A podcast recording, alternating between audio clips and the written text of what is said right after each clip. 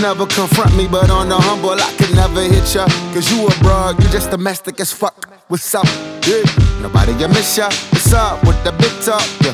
Never gonna switch up. They all Eric Bishop. Yeah. My team special like we 11. Let's kick this shit off. I'm Steve Tasker in Buffalo running. I'ma get ya.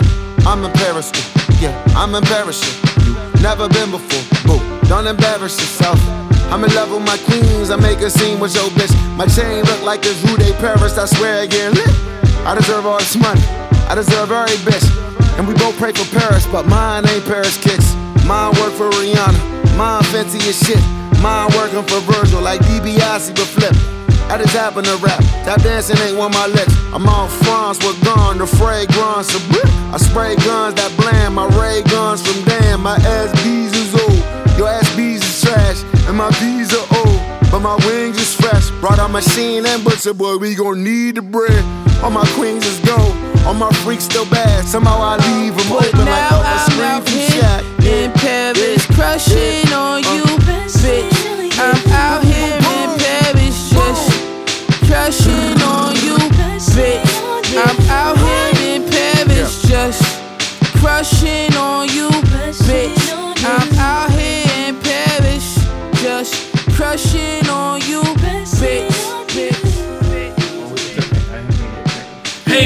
welcome to episode 120 of Export Audio.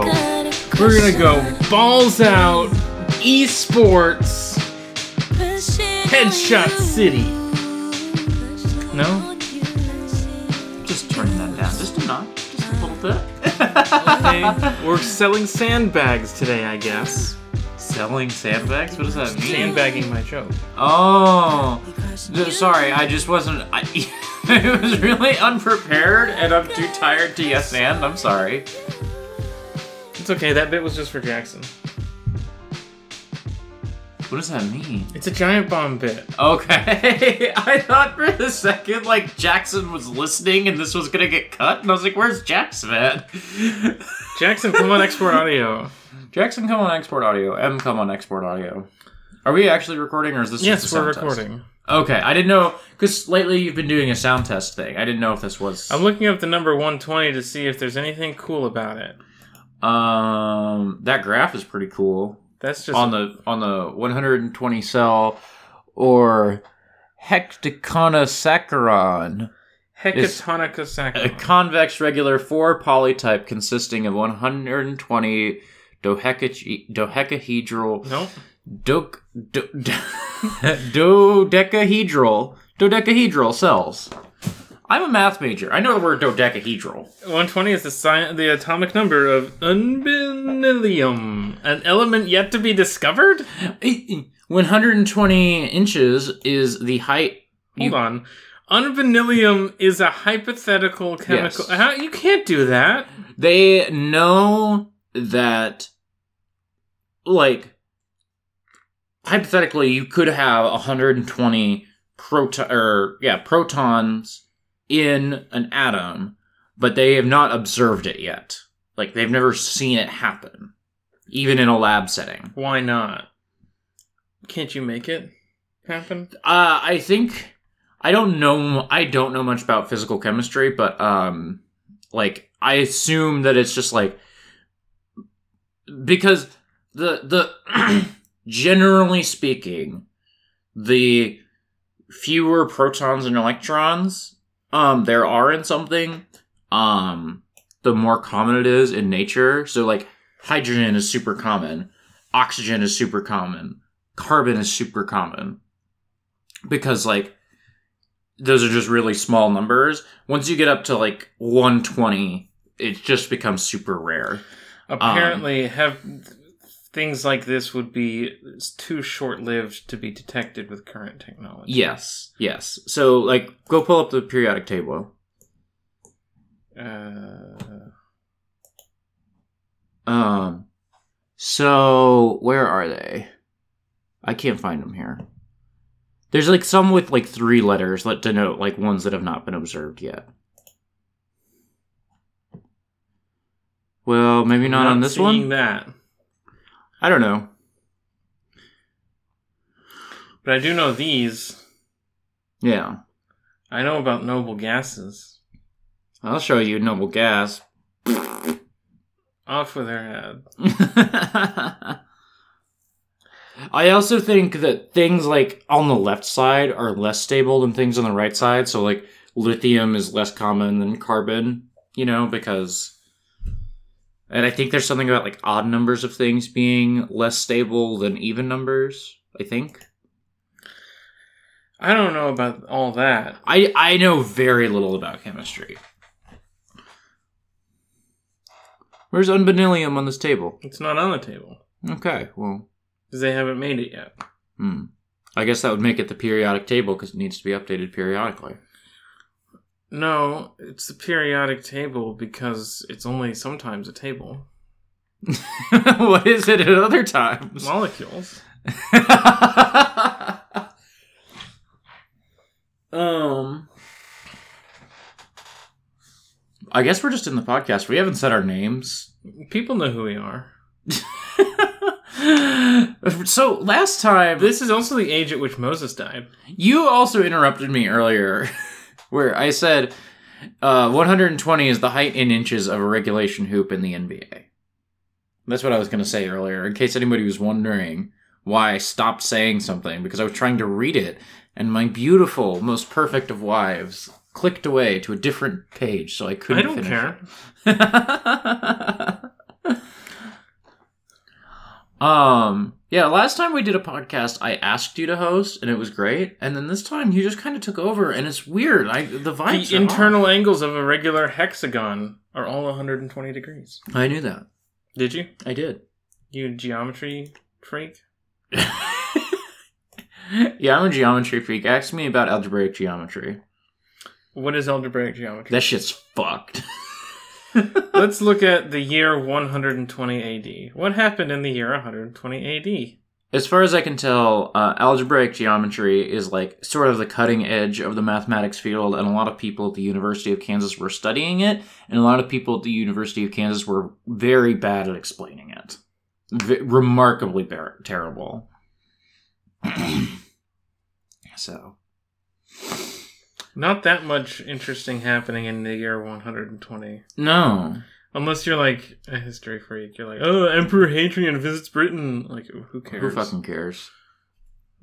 Um, Uh, scroll down to the bottom there. I want to see the deaths because I thought I saw uh, Hermes, Greek Christian martyr and saint. I thought that was.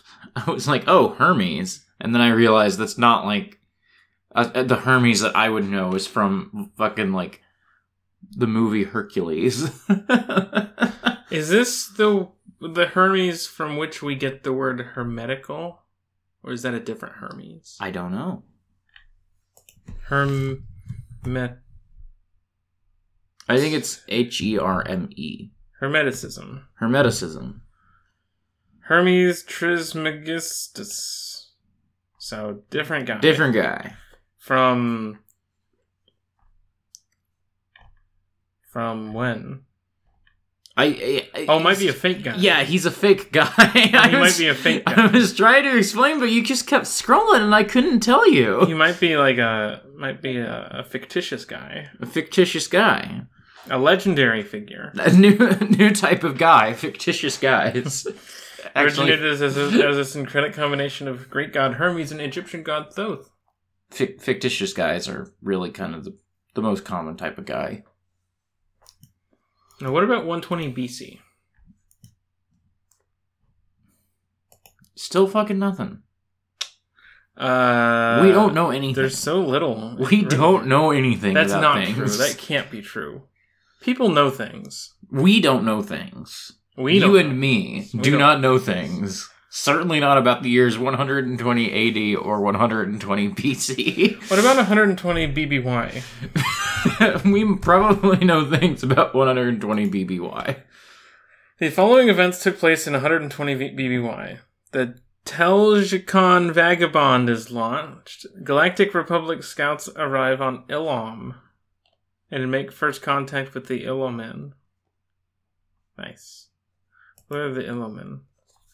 Oh, those little those little guys with the little horns on their heads. Not Zabraks. They're not Zabraks, but they look like Zabraks at a glance. They really look like Zabraks. Yeah. But they've only got like a front crown, not a whole circle crown. mm-hmm. Where are they from? Star, Star Wars. Heir to the Empire. Oh. Oh, I do remember this because I think I think the the version like because Heir to the Empire has a Hondo, and I'm pretty sure he's an Elomin. Mm. There's probably not any information about 120 ABY. I'm clicking it. This is not even on Wikipedia. This is on Star Oh. Wars Fanon, which is a fact. Which is a different you thing. Can't say Star Wars Fanon. The wretched of the stars. I don't know what that means. There's a writer, Frantz Fanon, who like is kind of like the the father of a lot of like decolonial and post colonial theory, basically. And like is like a very important writer for like people who are looking about how to like, you know, throw off the chains of colonialism. Um and you can't just you can't just name things Fanon. Fanon is an old word. I know. You know what's even older than the concept of Fanon is Frantz Fanon, who was writing in like the 50s or some shit. Look, what's important is that Sean makes clones of himself so he can build an army for the rebellion's protection. Who's Sean? And Malachi Darkblade becomes Jedi Grand Master. we have to click on one of these people. We have to click on either Sean? Sean, or Malachi Dark. A human born in zero ABY. Wait, so he lived 120 years? Uh, That's not that uncommon in Star Wars, I guess. Uh, at the end of the battle, Death Darth, Darth Shad- Shaddans slash Sean's power got the best of him, which resulted in an explosion, and he disappeared. Biography: Sean came back. in 47 This. ABY, Sean came I don't back. know if this is like a community or like We have done this before where we stumbled on a Sonic fan and wiki, I think. And we um it was it's hard to tell like how much people on this wiki are interacting with each other's fan or just like making their own thing to have like a page for it. yeah. Um, you can post, write and post about all your Star Wars stories presented in a wiki that anyone can edit. The site brings out the true imaginations of its writers. Learn about the site. So It's a webpage on the site. I want to know like the guidelines. I want to know like the best practices of making your page. Are you allowed to interact with other people's pages? Mm-hmm.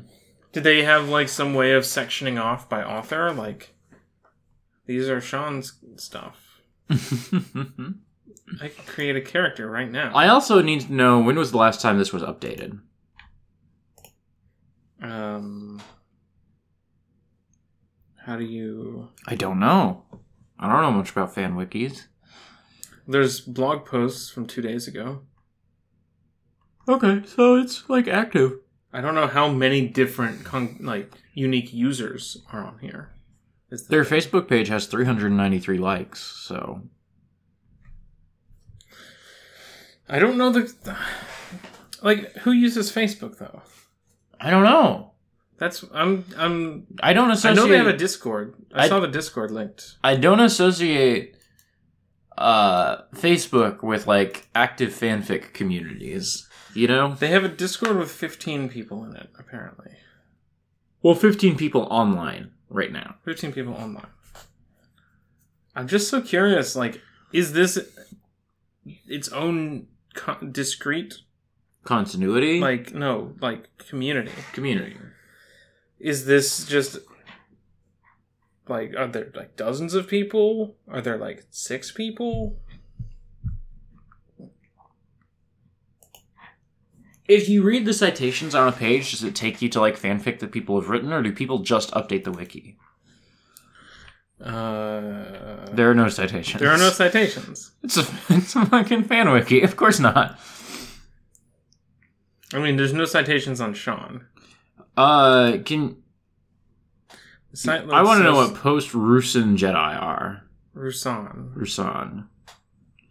Who is Jacob Gregory Meyer? Why? This is just a man in, a military outfit with an American flag. He was a. United States Marine who fought in the Vietnam War against the Sith. What did you just say? Is that true? I didn't read that. Yeah, that's true. Fan fiction is beautiful. First appeared in an alternate history multi crossover fan work. So this does have a citation. okay. But this seems like this has a TV tropes page. Like this this fic is like popular enough that it has a or the author made it. or the author made TV their own page. TV tropes page, which is not out of the question. It's not out of the question since most of these are uh, all of them are spoiler marked. hmm Literally every trope. Which thank you. The ideal TV tropes experience is to scroll down and see a blank page with just trope names on it. what was that Richard Nixon one? Richard Nixon? I saw something about Richard Nixon and the used car salesman. Click that. I want to know Richard that Nixon, is. the used car salesman. Sometimes writers of counterfactual stories need decide to disregard plausibility in order to throw in their stories cameos by historical figures from our own timeline, but in a totally different occupation. Usually some kind of in joke. Richard Nixon's parents owned a gas station, which makes a job dealing with cars understandable for a less successful or ambitious alternate history Nixon. Okay. This is like the Hitler painting Yeah. thing. Yeah. Would you buy a taco from James Hetfield? Is the image here?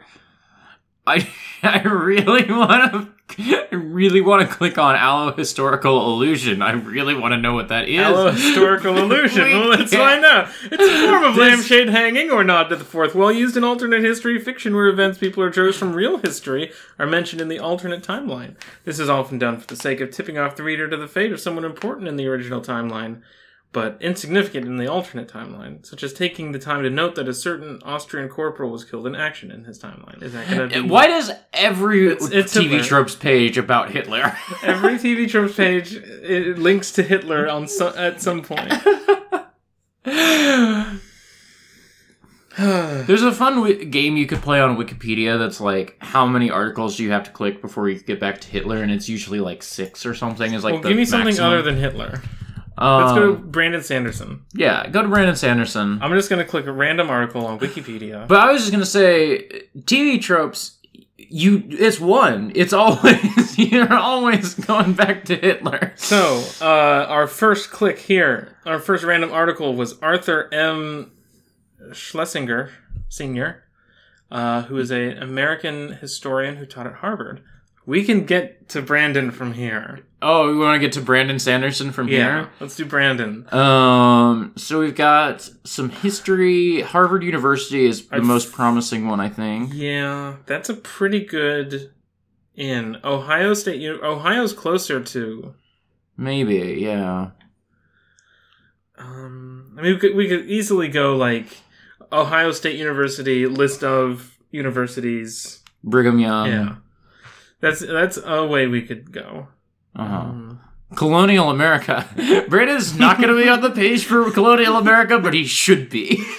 um, presidents of the American Historical Association. I don't think this is gonna. Yeah, I don't think this is gonna bear fruit. Do they get a new president every year? Seems like it. That's weird. I don't know what that means. Um,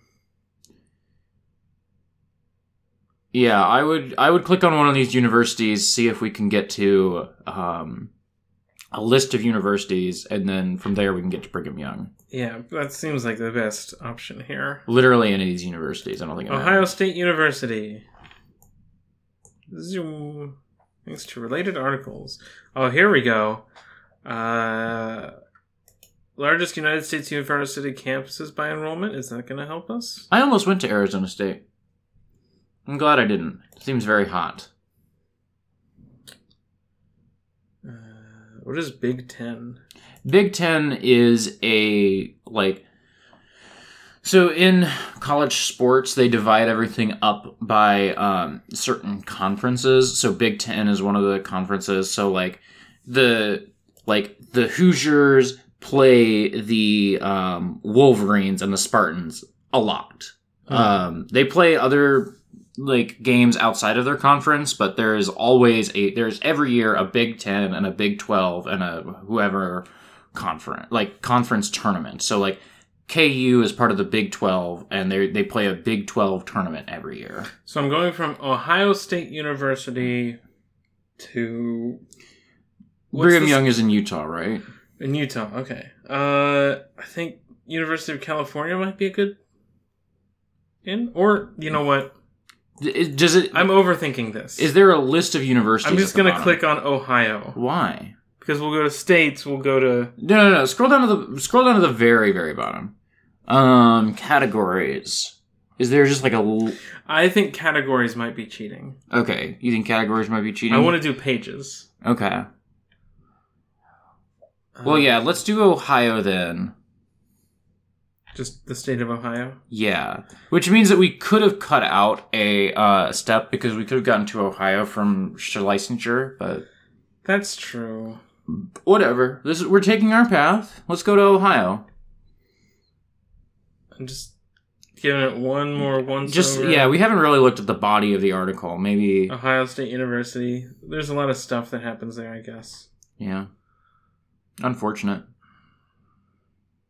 I don't know what that means. I was just trying to make a joke. You're just control F. Aha! You were just c- pressing control F for Mormon and then Utah. Yeah, uh, we can click on Utah. We were in Utah. no, we're actually in Missouri. Shut the fuck up. We're in Utah. Uh, we want. Do we want Brigham Young or do we want Mormon? Because we can get to both from here. Can we? Oh, we definitely can. Mormonism is a big page. Right. And I don't know that we'll have. I don't know. I think we have a better shot with Brigham Young than we do with Mormonism. But we can go to Mormonism to Brigham Young, maybe. but we can get to Brigham Young from this page, is what I'm saying. So yeah, let's go to Brigham Young, and if we need, Here's here's Mr. Brigham Young on the page. no, this is a t- no. No, hold on. You could have gotten to the university itself, but you clicked on him. You've given us such a longer There path we go. now. Brigham Young University. This is an unnecessary stop on the on the Uh, student life alumni. alumni. Oh, you can you can just just control F Brandon Sanderson.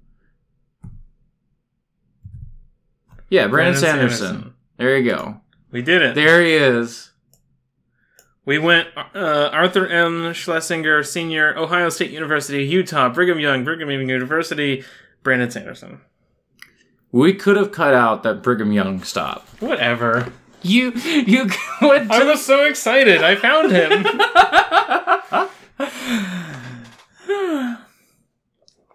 we got questions. we did we got a lot of questions. I was like, oh, we'll get a question or two. It'll be nice. No one asked questions last time. It's gonna be fine though. You know, whatever. Um, Magic, the Wikipedia page for Magic System. I got one quote tweet on this. Oh, it's from you. I was Yeah. like, who is making fun of me? Wow. Insecure. do we want to do questions? It feels Spell so early. Spell slots. Limb system. Limb systems. so we've got magic points, skill limited, spell slots, Wait, wait, wait. systems. How did we get here? Brandon Sanderson? Oh, he just clicked on magic systems. I, I was so confused. Do we want to do questions? How far are we in the podcast? 20 minutes. 20 minutes. I had other stuff to talk about. You were just No, like, you oh, don't. What do you have to talk about? You want to talk about that thing you mentioned, or you want to talk about something else? I don't know. I watched a really bad video. And I don't. On the internet? Did you watch it? No, I didn't get to. Okay. Maybe we shouldn't talk about it. I was on the phone when I was looking at it, so I didn't. I did. Oh, look at this Bulbasaur. His bulb is boba. I watched a really bad video, but it's also like very personal to the person who made it, and I don't. I think it's bad. I think it's like a harmful thing Mhm. that exists in the world. But if, if I don't have you to bounce off of, I don't feel confident in my ability to talk about it. Um, so I guess that we're just gonna leave the the listeners It's hanging. thirty-seven minutes, and you said I didn't have to watch it. I did say you didn't have to watch it. it listeners, if you want to know, export chat in the abnormal mapping Discord. We can talk about it after this. I don't want to talk about it on mic and like Okay. stick my foot in my mouth, you know. So No, that's my job. fuck.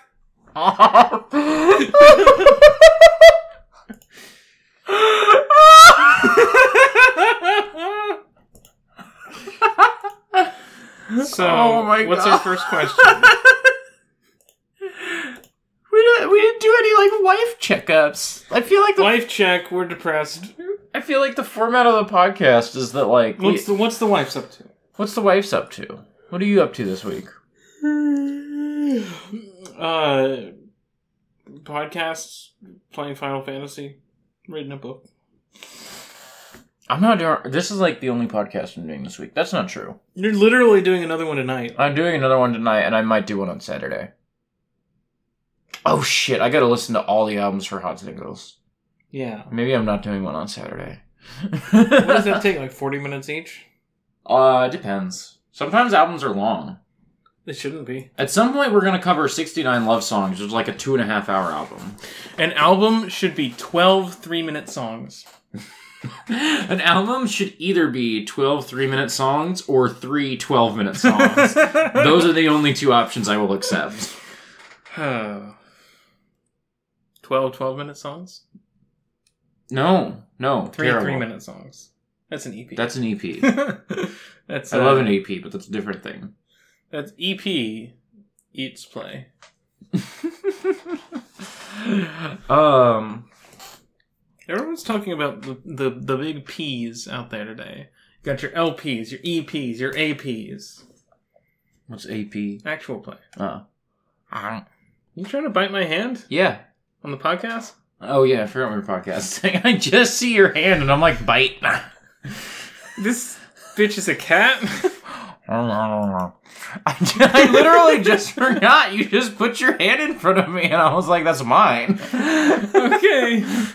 Uh, M says, What are your thoughts on WandaVision so far? Haven't seen it. Uh, I think it's weird how sometimes it's in like TV format I'm and gonna sometimes choke it's you. in I'm gonna Marvel choke movie you out. format. Normal Marvel format. Why are people so anti King Kong these days? so Well, this might have come up on the uh export that we recorded the other day that we haven't put up yet.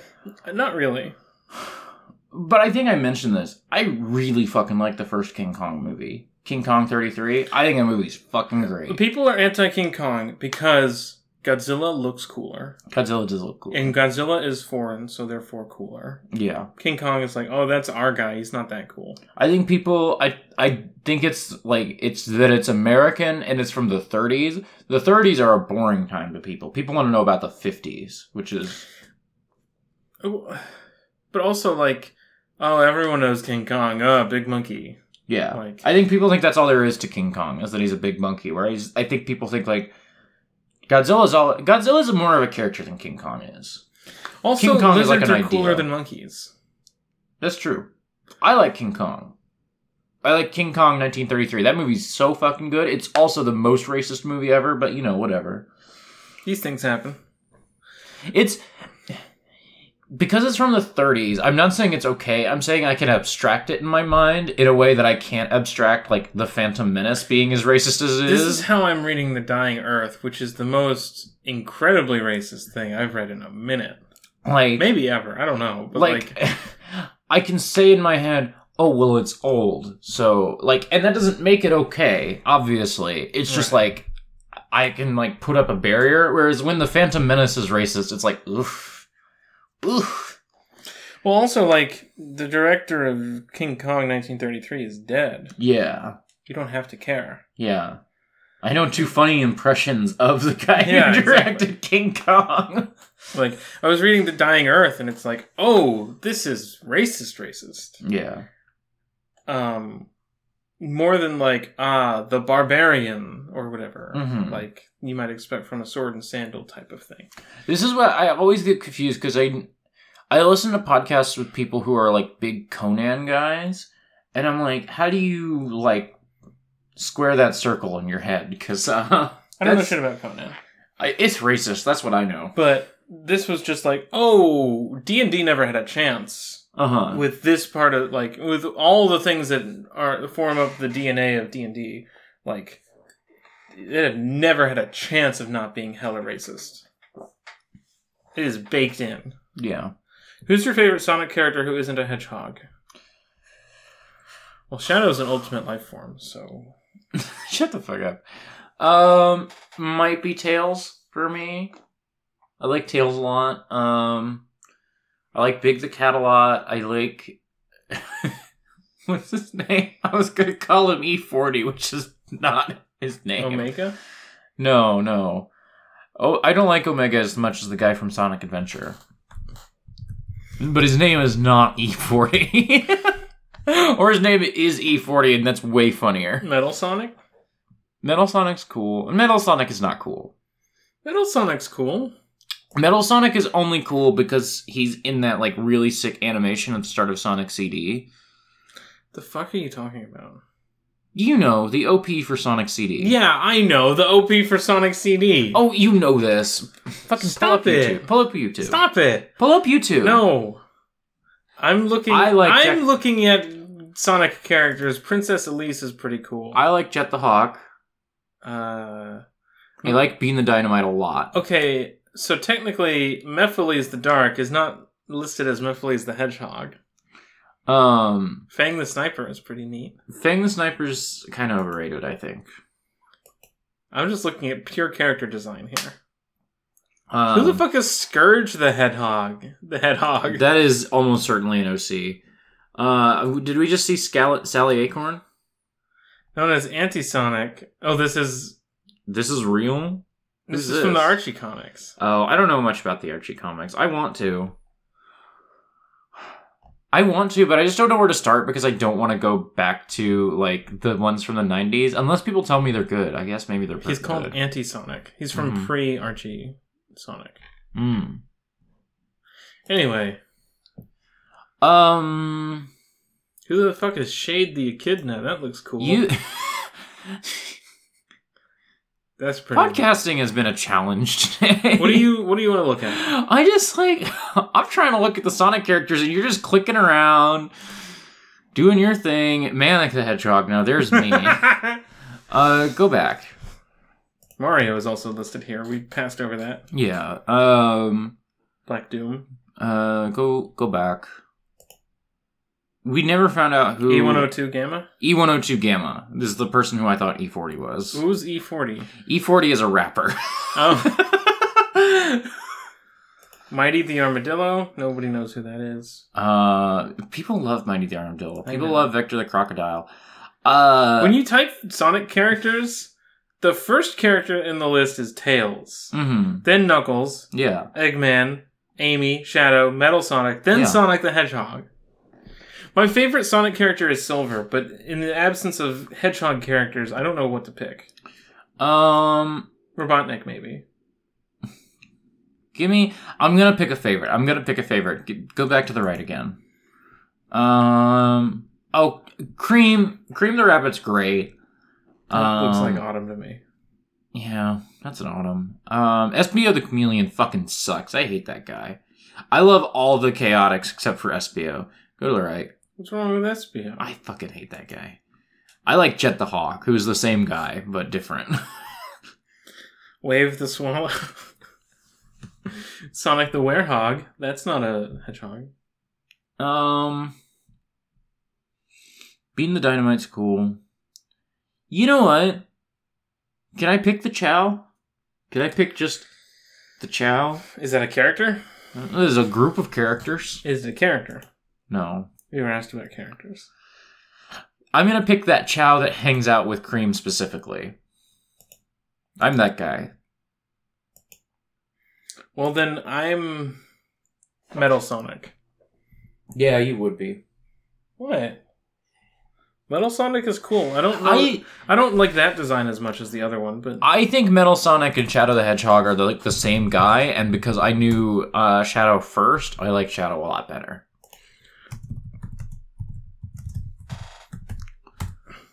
Um, but Metal Sonic in Pocket Adventure is just like it's just like That's a good- It's a good Metal Sonic. It's a good Metal Sonic. Here, go to YouTube. Look- Look up Sonic CD like video. I don't know. You've seen this for sure. Have I? This is in like they put this in every Sonic game. This is like the classic Sonic. like this is like I've heard the song. this is to me like the idealized version of Sonic the Hedgehog.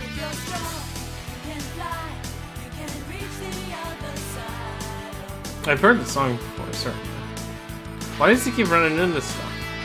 Because he just loves running. He just loves running. I, I think this animation is fucking incredible.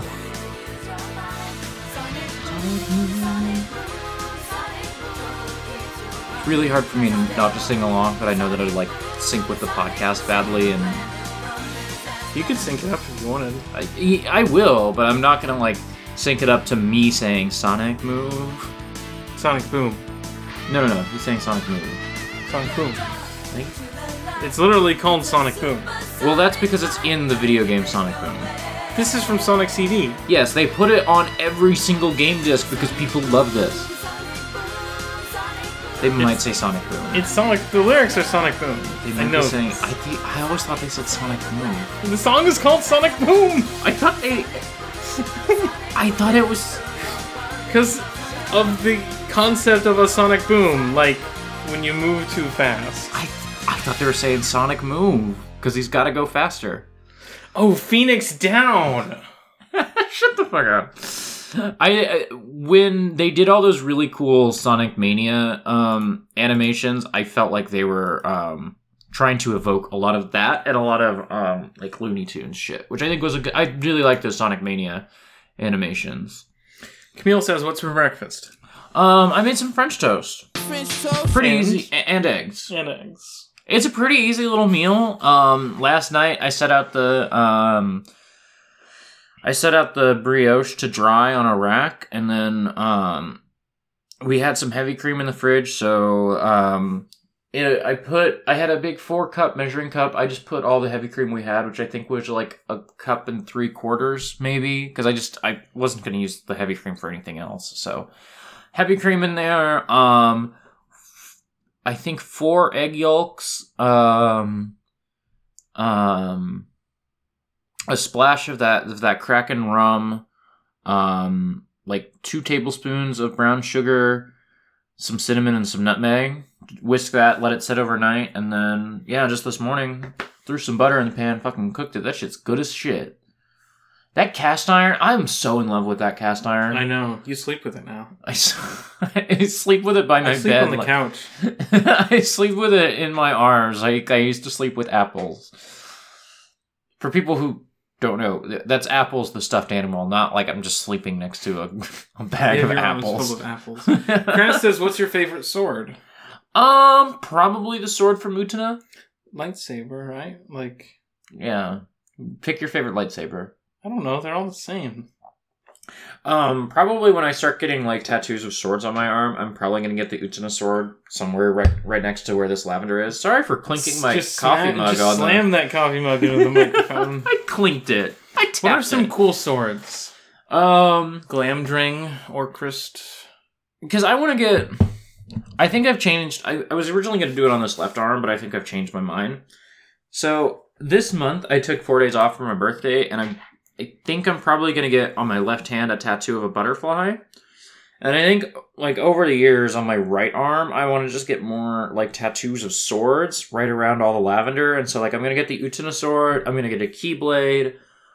Um, I don't know which Keyblade I would get. I have to really think about this. The Kingdom Key is the obvious one. Um, that or, like, Oblivion and Oathbringer.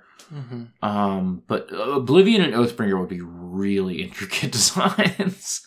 Somebody sent me um because I'd never seen this because I'd only watched the the movie version that's on the on the HD collection, so I had never seen um the uh uh the keyblade that Xion has when she's the final boss of 358. That's that thing is really fucking cool.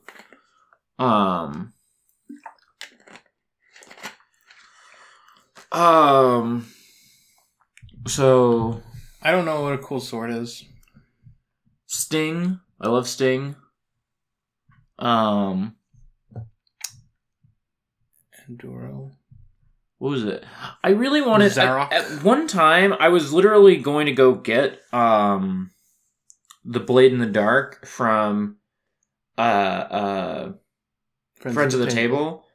And like they kind of told me they couldn't do it because I was like looking at fan art and I like couldn't I was like indecisive and like I understand that if you're a tattoo artist like having someone come up to you and be like I kind of think I want like something like this and they don't really know what they're talking about. I understand that's probably frustrating, so Uh, cool swords. cool swords. Um. What are some anime you like? Anime always got cool swords in them. Death Note. Any cool swords in Van Helsing? No, there's no swords in Van Helsing. Hmm. Why was that your pull? I don't know. I'm just the other day we were trying to pick a movie, and you were mad that I didn't want to watch a movie with swords no, in it. I was wa- mad that you didn't want to watch any movie I suggested. You I only suggested 12 of them. Most of them didn't even have swords. you suggested twelve different mid two thousands action movies, though, and that's Not all of them. so you suggested the same movie twelve times. That's not true. Uh, what? um, favorite sword. I don't know. What's your favorite lightsaber? I don't know. Is it Ahsoka's lightsabers? I don't know. As I said a moment ago, okay. uh, I guess a spin saber. Mm-hmm. Yuko from Nichijou asks, "I'm sending you to the Mustafar system." Is that okay?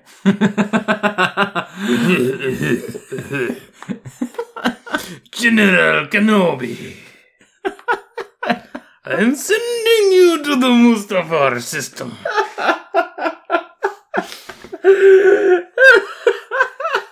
I would really like not to go to Mustafar. It seems like a bad place. I'm tired of reading questions. Uh, that's great. I'm tired of being the one who reads all the questions.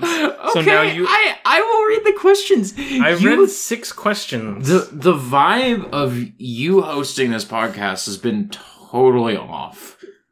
what does hosting even mean? It, all it means is you say the intro. You, well, you've just been like directing everything, and it's just like the the energy is intense. Well, And keep up, Boomer. I've We're got a doing- headache. we're doing questions so much earlier than I thought, and uh the whole thing I is mean, just we're 40 minutes in. I know, I know. I've... Next time I'm hosting. That's all I'm saying. Okay. I never get to host podcasts, but okay. I love you. I'm Love sorry. too. You hosted this episode and last episode. Did I host last episode? You did. You literally did. Roll the tapes. What's up, Internet? It's Export Audio, episode 119. We return you now to your regularly scheduled program. you hosted it, you edited it. I think I'm just a control freak. You are a control freak. you literally go to therapy about how much of a control freak you are. That's not what I go to therapy for. But it did come up. It's come up a couple times. Mm, I love my little control freak. I'm very cute. It's so true. Now read the next question. Okay. Joe asks, please explain Mandalore to me. I'm losing my mind with the third season of Clone Wars. It's a planet. What's the history of the planet I don't know the people? history of Mandalore. I don't know what the question is. Tell them about tell them about Mandalore. Uh, it's a planet. There's people there. They used to be warriors, and now they're like, uh, what if we were pacifists instead? And then some of them were like, uh, we liked it better when we were warriors, thanks. We're gonna take over the world. Yeah. That's more or less it. Is yeah, they were they were a warrior culture that went to war with the Republic for a little while. Um Long time ago. long time ago. But Galaxy far, far away. uh, there's also like the view of pacifism in that is like very individualist pacifism. Yeah, where Like, we can I will- never fight anyone. Yeah, it's not like pacifism as in we will not in, we will not join the war between um not just pacifism as as in we will not join the war between the separatists and the republic. That's one thing, but it's also like if if I'm trying to escape from prison, I will not punch a guard, you know, because that would be violent and Well, the, the guy gets like a gun out and he's like, What are you going to do? Are you going to betray your pacifism by attacking me? Or Obi Wan, are you going to attack me and show Duchess Satine that you're violent and uncool? Come on then. Who will strike first and brand themselves a cold blooded killer?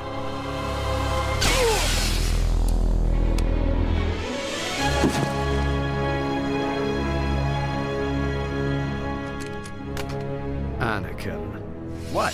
He was gonna blow up the ship. And then Anakin walks up and stabs him. He's like, What? He had a gun. yeah, that guy, that moment's really fucking funny. it's a good like emotional moment, and also it's funny as hell because Obi Wan Kenobi instantly like.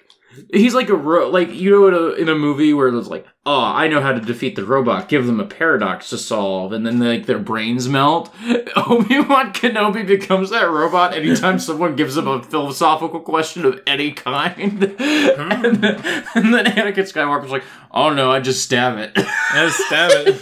Oh, it works. You train me to use a sword. What do you want me to do? yeah I can flip over it. Does that help?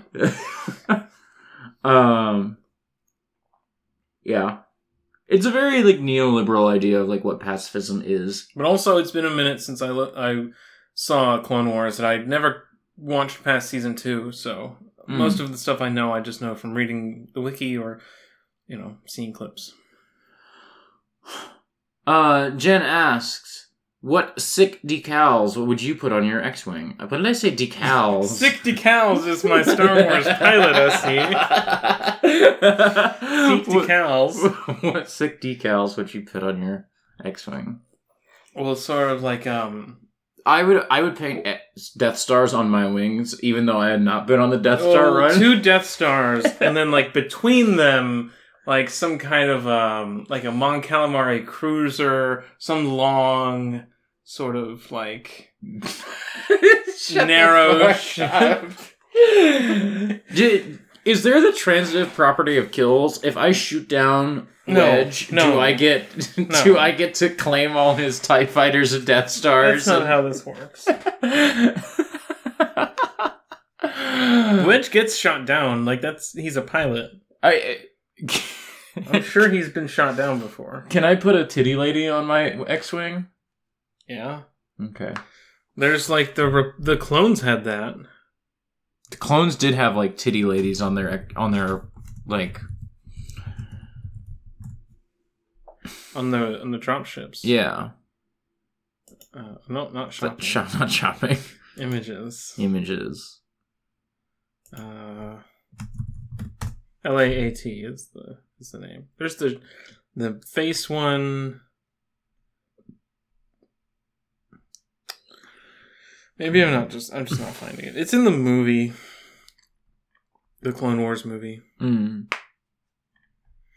Wait, wait, scroll up. Was that like a sexy Padme that I just scrolled? We just scrolled past Where right Yeah. there. uh a sexy Padme uh pinup on a ship. Would Al Anakin Is this is supposed to be on Anakin's ship? Why last night's episode of the Clone Wars removed a joke about sexy Padme? Uh, Okay, whatever. I'm going to look up Clone Wars movie LAT.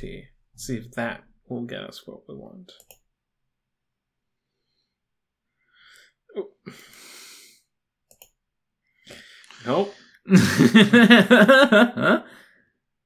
Okay. Yeah. they got like a t- hot That- that's an Twilight flavor. Asari. Oh, That's just an Asari. um. You excited for new Mass Effect? you excited for me to fucking deck you Did you watch that teaser trailer? for the new one? Yeah. Like two months ago? Was it from two months ago? It was from the Game Awards. Oh, it was from the Game Awards. I forgot about it and watched it yesterday. I was like, that looks dumb. Whatever. I don't care about Mass Effect. We'll play it when it comes out, probably. Um, Vigil asks, "What are you eating?" Uh, we've covered that. French toast. Pussy, what are you eating?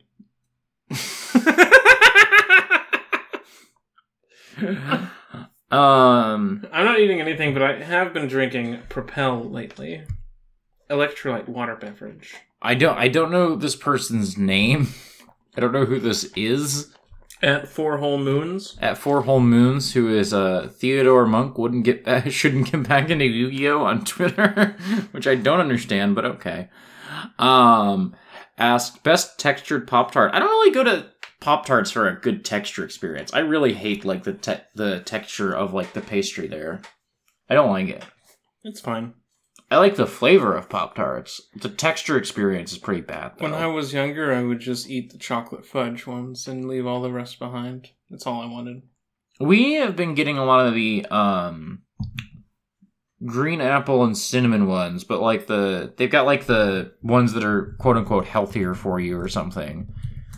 Um I've been getting those a lot lately. Is it? It's not the crisp apple, it's the simply one on the bottom left. Simply. Frosted orchard apple cinnamon. Yeah. We've been getting those good. sometimes. Those are pretty good. Here's some recipes for homemade Pop Tarts. I bet those are a million times better than Pop Tarts and also not worth it. Well, not worth it because they won't be. They'll be softer, and you won't be able to like hold them and take them with you. Yeah. The the the the appeal of the Pop Tart is definitely the portability. What are like discontinued Pop Tarts? Tell me what the weird old Pop Tarts Yeah. are that we'll never see again. Watermelon, That sounds okay. mint chocolate chip, No, that sounds great. Mint sound that sounds great. No. Bad. chocolate vanilla cream, I'm sure that's fine. uh, ice, Terrible. age, uh, strawberry cheese Danish. That's a lot. It's a it's a little excessive, but I do like a strawberry cheese danish, so sure. Chocolate banana split. I think I had those when I was a kid sometimes. Not much because my dad didn't want me having sugar. But Guava. guava mango. Yeah. I'm so fucking anime brained that I keep when I'm at work thinking, ah, mongos. I keep reading it as mongo instead of mango. Mongo cool. Dulce de leche. I bet that's good. Then also underneath it says toasted caramel. I don't like caramel very much. It's just the flavor. Is dulce de leche caramel? No, dulce de leche is like a different thing. I don't know how to describe it very well, but I like it.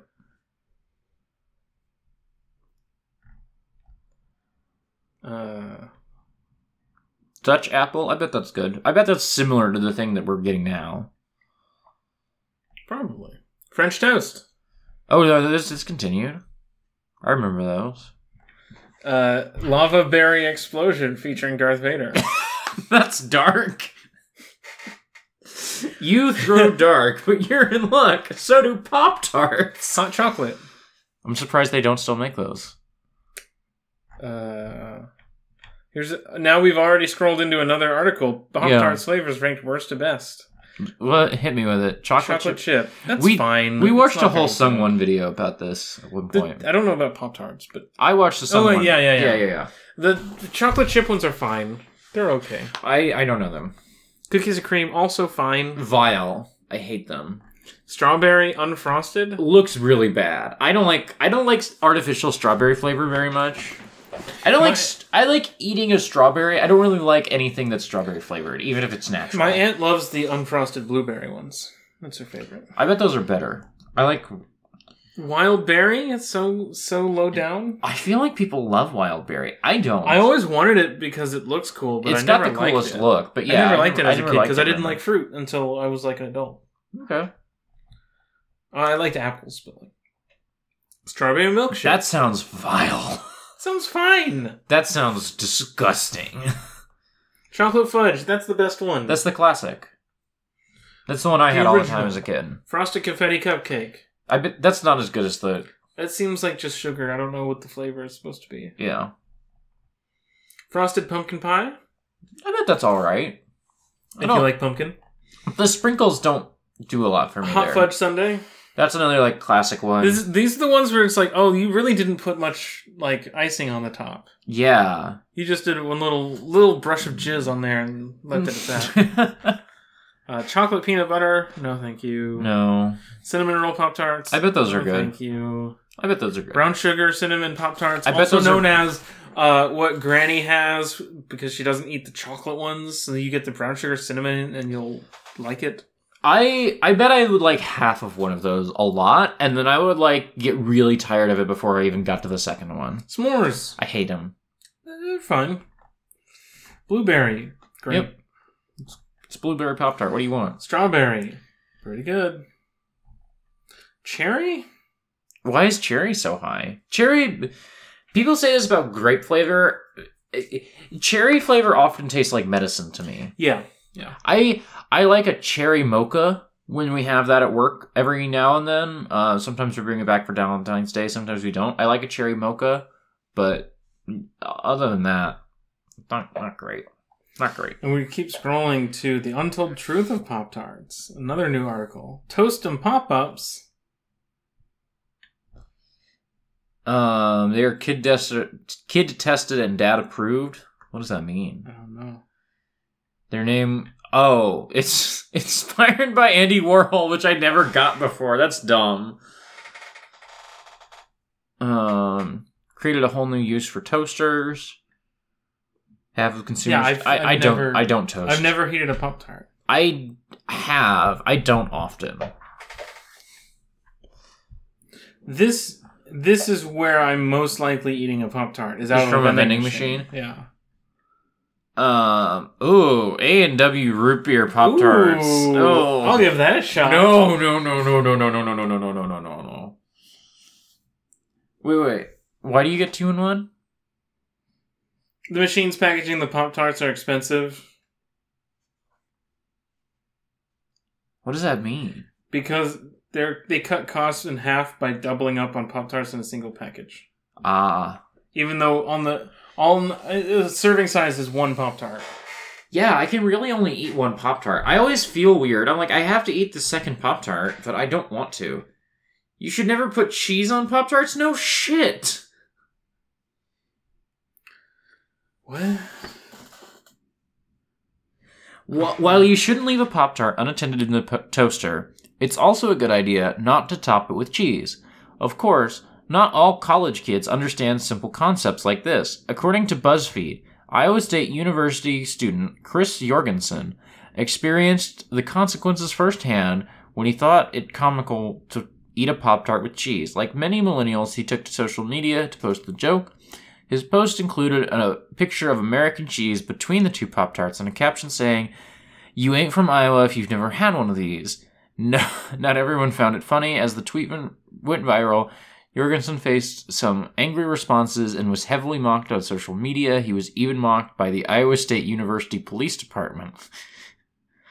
If you shouldn't put cheese on a Pop Tart, why, what should you put it on? Apple pie, a grilled cheese sandwich, or even a hamburger? Hold up. People do put cheese on apple pie. People put cheese on apple pie? This is disgusting. Anyone who does this, It traces back to England. they don't know how to eat over there, apparently. That's. Oh, this is disgusting. I hate this.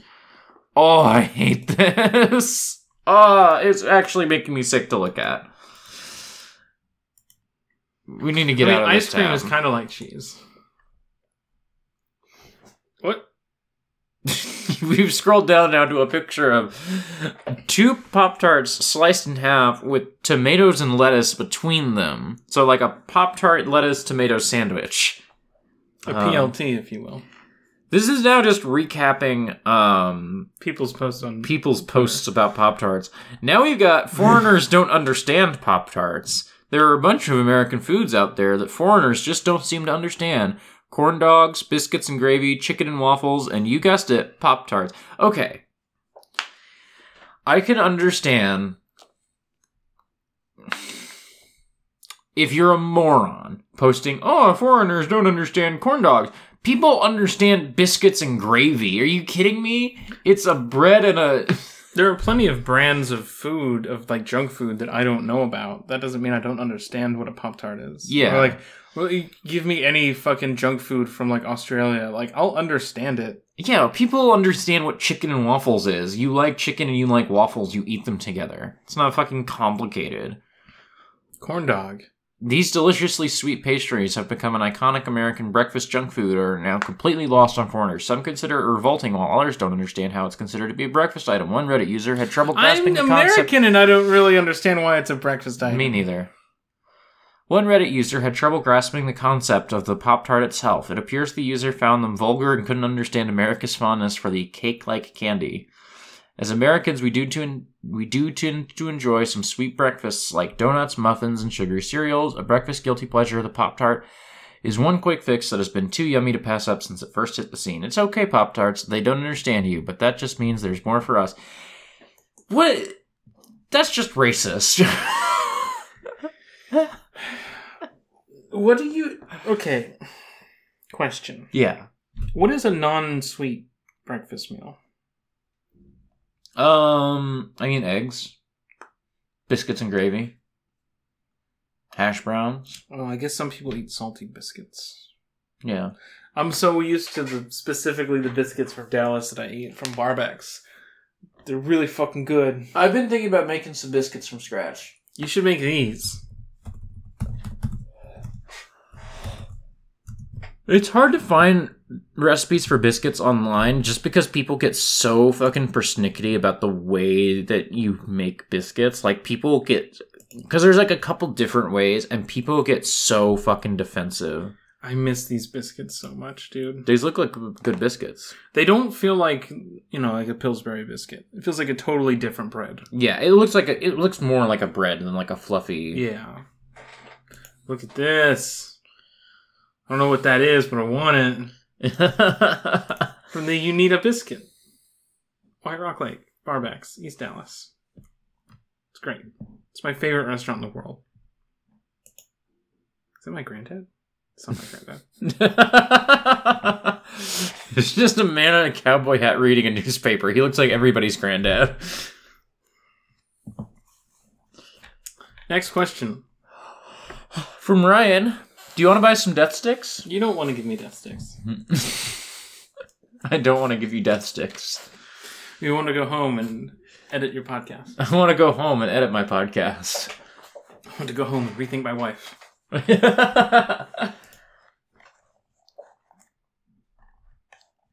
all the questions. That's all the questions. Nobody even liked, co- replied, retweeted, didn't even see me quote tweeting you. Uh-huh. Nobody interacted with my content at all. I'm really sorry that you didn't get the engagement that you wanted. I got the one engagement that I wanted, but not the other engagement that I wanted.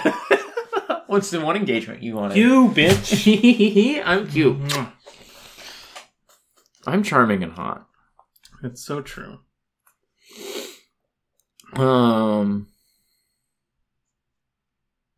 Sorry, we're reading a tweet from Yuko from Nietzsche Joe.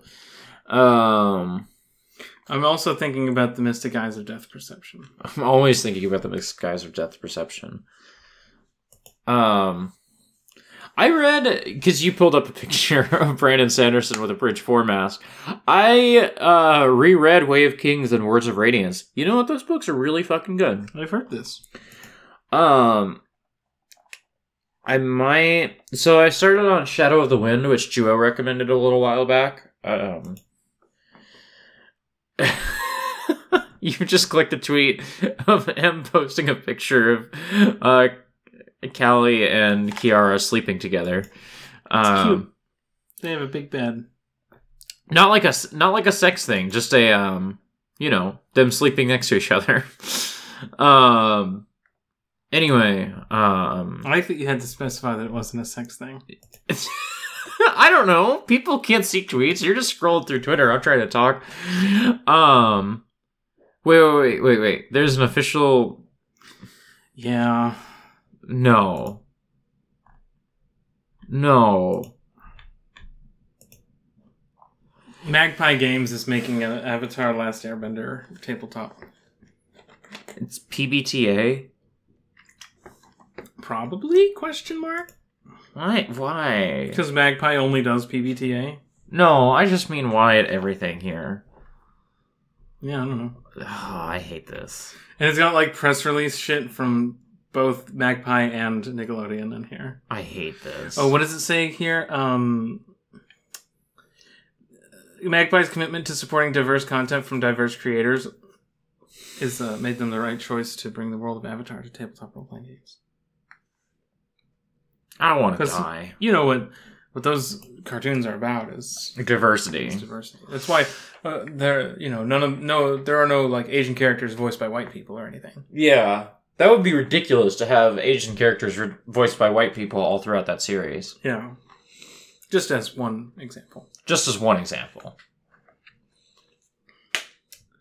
What no materialism does to it. um. Anyway, I reread those books, and I like Words of Radiance a lot better than I remember liking Words of Radiance. Last time I. you now clicked on a picture of Agent 47 throwing a Dr. Pep at you.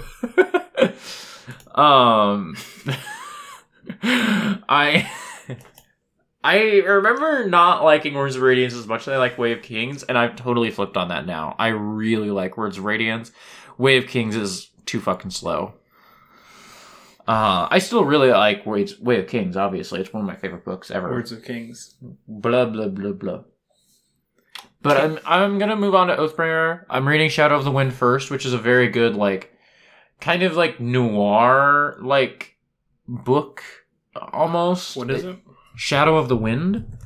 Um, it's by Carlos uh, Ruiz Zafon, um, who just died last year, like cancer. It sounds like. Um, but um, it's a really good.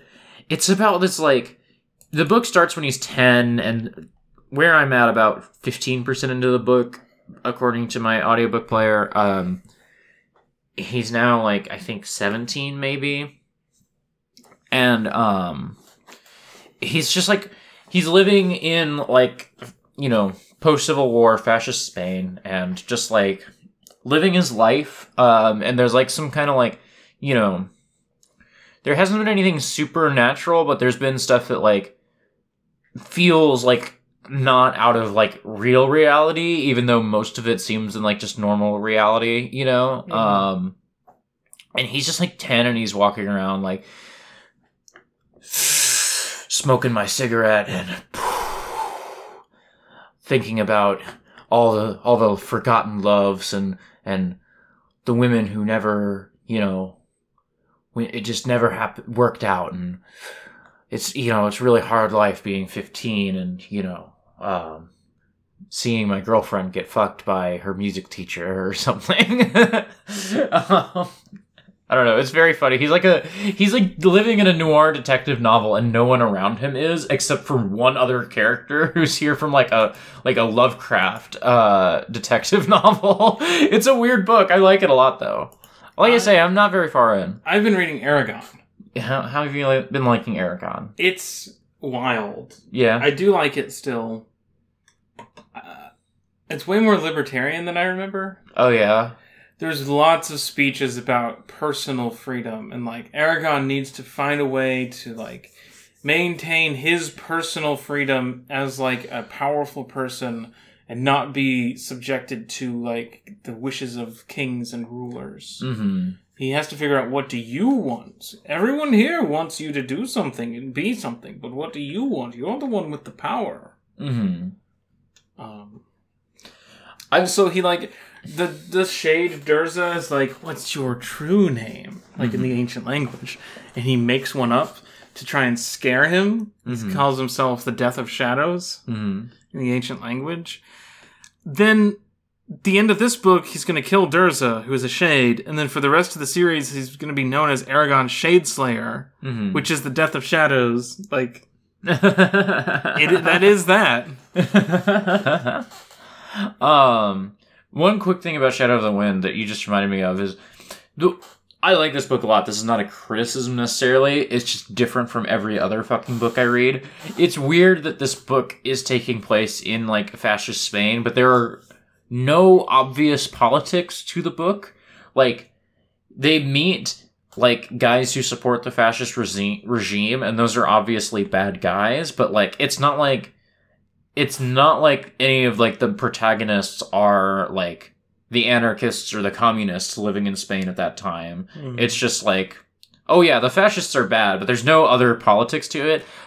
I'm that might change. I'm very early on. It's just interesting because it's like such a contrast to every other fucking hmm. book I read. It's like, let me like Thi- explain. You know, This book is weird because like Murtagh in one part is like, oh, you know, Galbatorix could get away with whatever he wanted. Like he has complete power and he could use propaganda to like slide into even more harder fascism mm-hmm. and like be able to do whatever he wants. And then later on, Murtagh says, well, the system is sound, but Galbatorix is crazy. Mm-hmm. He's gone mad because his dragon died. Mm-hmm. uh so seems pretty inconsistent but i do know that like the next book is going to have a whole side plot about the economics of the revolution. Mm-hmm. about like using magic to create lace to sell lace because that's something that doesn't take a lot of energy to do it just takes a lot of time. So you can do it with magic and it doesn't cost you that much energy. It seems like um it seems like Paolini really fashions himself after a um a Sanderson type who's like really concerned with like the real quote unquote like real implications of um like a magic world but he doesn't seem that good at it in the it's way it's not that a magic world though. Mhm, because like very few people can use magic. Mhm, and that's not like a concern for most people. Mhm. but like people know of it. Yeah. But there's just like it seems like people like he's trying to write in the economics and the like oh, well, you know, power is just the perception of power sort of stuff that like Sanderson or um I I imagine that a lot of this comes from um I imagine that a lot of people are getting this from Tolkien. I don't actually know. Um but like like there's an interview in the back of this ebook with him and he's like the question here was uh, do you have any writing advice for fantasy writers? And he's like oh my best advice is to make it as realistic as possible. Where does the food come from? What's the history of the culture you're inventing? Do dwarves have lavatories? How is your imaginary religion seeped into everyday life? Uh, which is funny because he doesn't really touch on any of that kind of shit. Well, I mean, like the thing is that like he was twenty when he wrote this book, He was 20 when it was published. and so like no shade to twenty year olds, obviously, but like I don't know. When I was twenty, I just didn't understand a lot of those things. You know? I also don't know when this uh, interview happened. I'm I'm 25 or I'm about to be 25 this month and I don't understand a lot of these things. You know, I'm starting to. I just like in the last year or two started to get an understanding of like, you know, how the world works. But I just think like when you're young, like you can make gestures at those things, but like you can't you can't really know a lot of these concerns until you just started living in the world for a little longer. And it's not a fa- matter of ah he hasn't read all the right books. It's like no, you just get older and you start to understand more things. Your age now is when Brisingr came out. Jesus I Christ, think. I think that's right. Jesus. When Brisingr came out, Christopher Paolini was the age you are now. I think, Oh. which was 2008. And so yeah, I just think I think I just think that there's like a limit to how much of this like real world like culture shit you can put in when you are just like a younger person who It's like he talks has about, less experience with how cultures impact people's lives. and he talks about like religion a Mhm. little bit, but it comes up more later. Mhm. It's very weird. Mhm. From what I remember, there's like, oh, these people are all atheists because they're cool. Yeah. But then, like, I think there's a god in the in the book. I think he meets a god at some point. It's weird. It, he, Seems weird. He also is like, oh, it should be realistic, and then it's like, ah, yes, we're camping in the wilderness. I shall make stew. Uh-huh. It's like a quick meal. Right. uh, That's the other thing is like you you were playing for me like a little chapter and I was like he clearly like his mom did all the cooking in the house cuz he does not understand like how food is produced and like Yeah. it's that's like one of those funny. things like you know, when you're 20 and maybe you've been living at home your whole life, you haven't had to cook much for yourself, and so you don't know that, like, food is more than just putting beef and salt in water. I mean, they're traveling, but like you could just. There's plenty of other things. They like eat. They hunt- they hunt for their food a lot of the time. you're traveling, you might see some mushrooms on your on your trip, or you know, you might steal some carrots. He specifically gets to town and he's like, "Oh wow, it's been so long since I ate anything but meat. I'm so happy to have these fruits and cheeses and breads." It's like, there are vegetables out in the wilderness, you know, and berries and mushrooms, you and know, like you know, dried fruits. yeah. I don't know. I don't. I'm not a history medieval travels road trip Yeah, you you can bring Guy. food with you. hardtack. Yeah, That's that's something, right? sure. I don't know. You know hardtack. I don't know what uh, what hardtack is, but sure. Hardtack. Oh yeah, It's a biscuit or cracker made from flour, water, and sometimes salt. Inexpensive and long lasting. it's not. It, yeah, it's not unreasonable to think that like before they left, they would buy some bread in town, and at least for like a couple days have bread. you know, salt. I understand that they're doing like a lot of traveling. Well, they're doing a lot of traveling very quickly, though.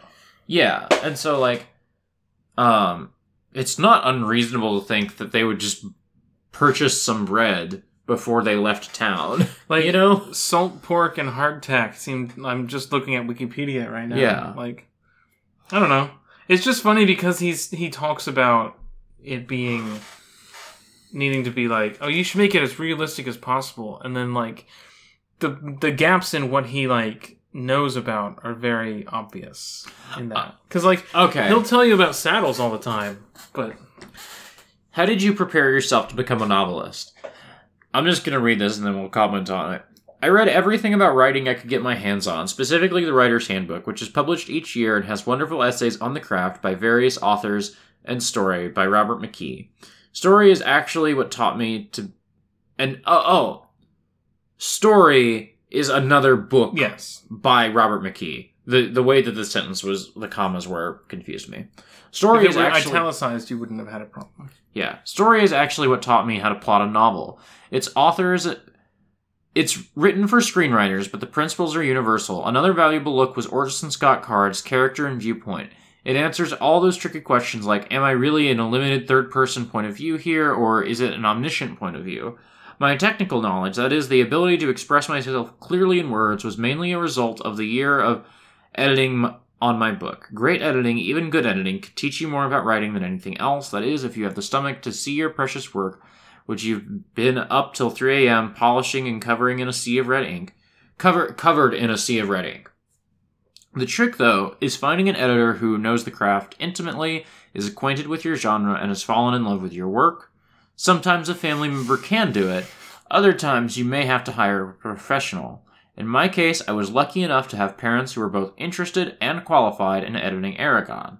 They put a huge amount of work into the manuscript. It's all we worked on for most of 2001. A personal comment here if a reader has fallen in love with a work, often they won't edit well. One of my best editors actually disliked the manuscript. Also, most family members will of writers will do poor editing. Again, my experience was an exception. So, Jackson. Oh. The true mark of an accomplished writer is that he or she isn't afraid of write, rewriting something. If it's bad. Sorry, I have trouble reading out loud. No matter how many times it takes to reach an to reach adequate perfection. Mhm.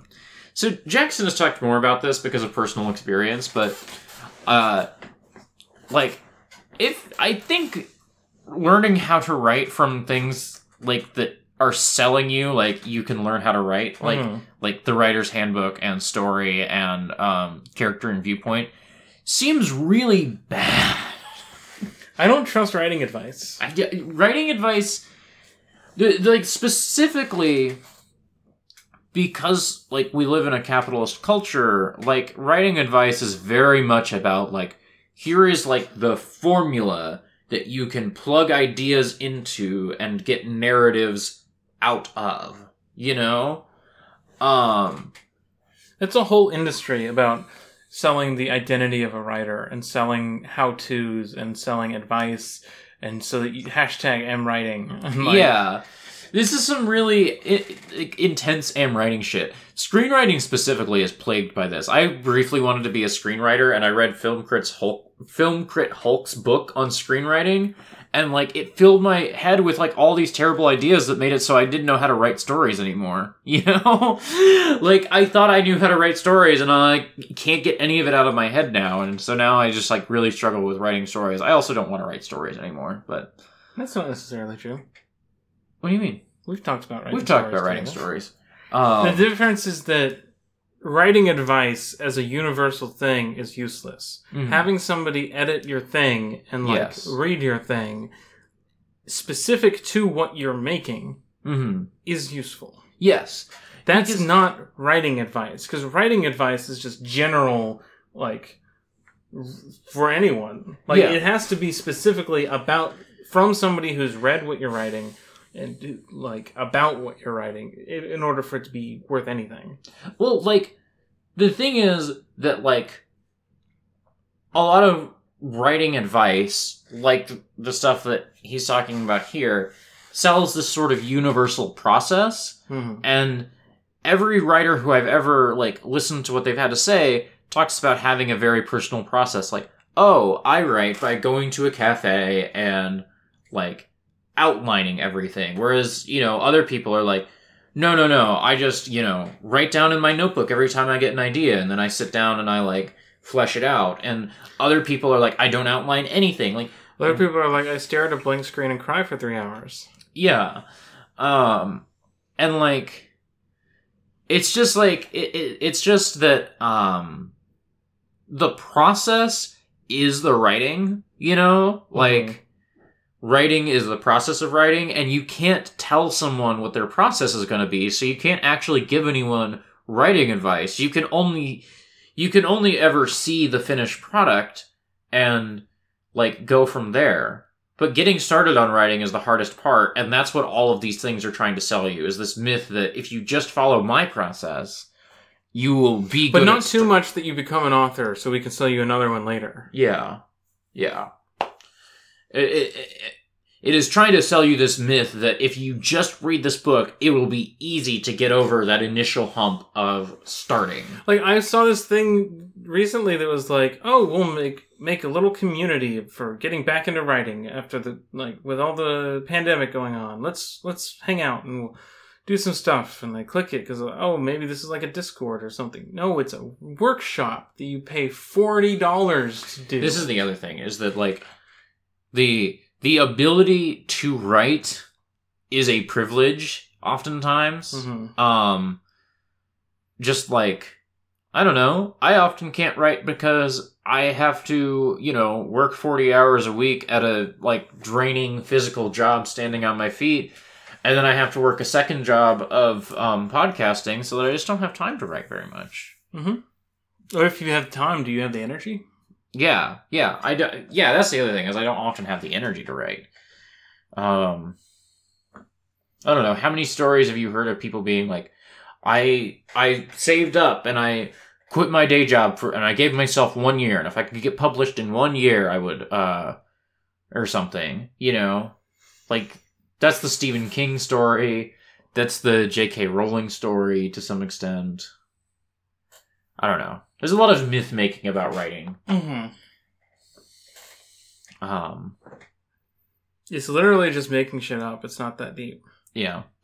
No, no, actually, listening to Jackson and M's podcasts for so long has helped me like feel more confident that I could write something if I really wanted to because they're just like like they'll just have an idea and they're like, "Oh, what if this happens after that happens?" Mm-hmm. And that's all there is to it. Is you just come up with an idea and you're like, "What if that happens next?" Yeah, that would be sick. Yeah, and then sometimes you need to come up with some connective tissue. I'm like, "Oh, I had an idea, but it feels like something should happen between those two things." Maybe there's a scene of him picking up the sword before he uses it. Oh. Uh, anyway, Anyway, that's probably a podcast. probably. Uh, we got some more questions here uh, in this interview with Paolini. I'm not reading this. I just wanted I you clicked on that page with the writing advice and it gave me a thought. How do you build empathy for your characters? Wait, wait, wait. Go back one page. One page. Wait, no. Here's here's fantasy specific advice. Avoid anachronisms. Yeah. This is this is the question that becomes the question you were reading from earlier. My best advice, yeah. Yeah. Go go back two pages though. Um, what is the process you use to name your characters? Just gonna read this first sentence. I took a generous helping of Norse, Danish, Celtic, Russian, and even Hispanic names. Dump them into a blender and hit frappe. Then I just use whatever interesting words get spit out, or I invent them outright.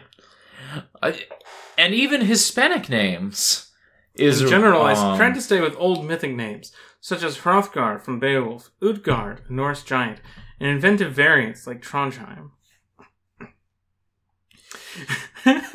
Most of my names are made up, though. Eragon is dragon with one letter changed, or Era, gone.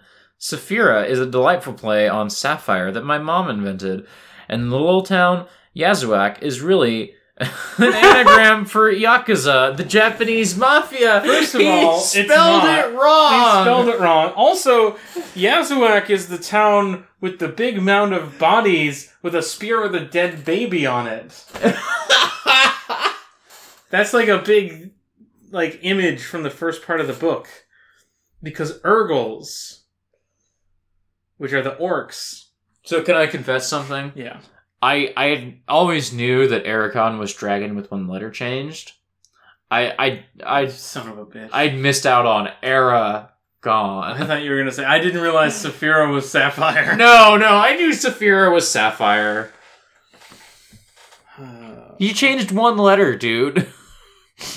and Reset Yazuac Yazuac is an anagram in the sense that you switched those spots for two letters.